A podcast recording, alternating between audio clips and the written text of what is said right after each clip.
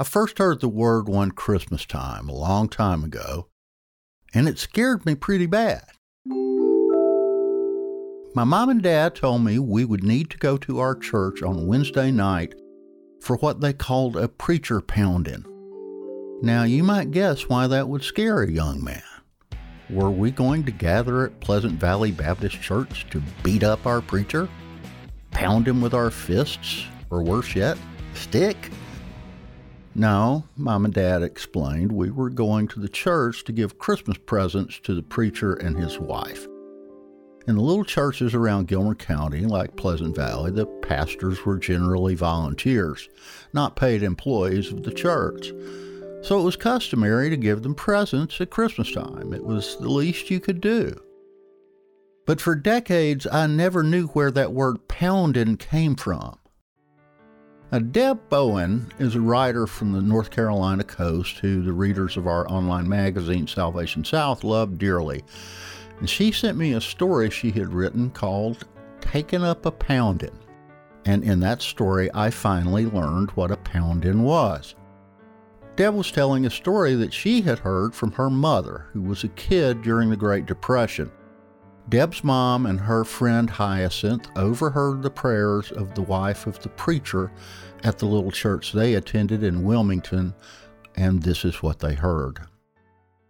Please, Lord, I'm not asking for food for me and John, but please give us milk for the baby.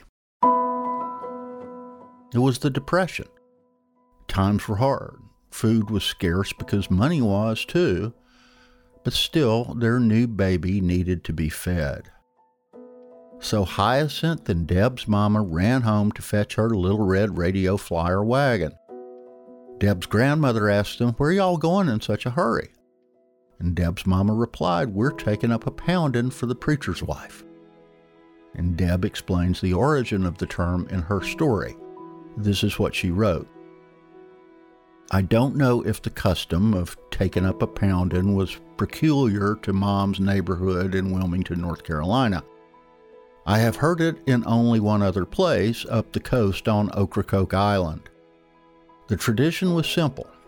A pounding was when you asked folks to contribute a pound of whatever food they could spare to a neighbor in need.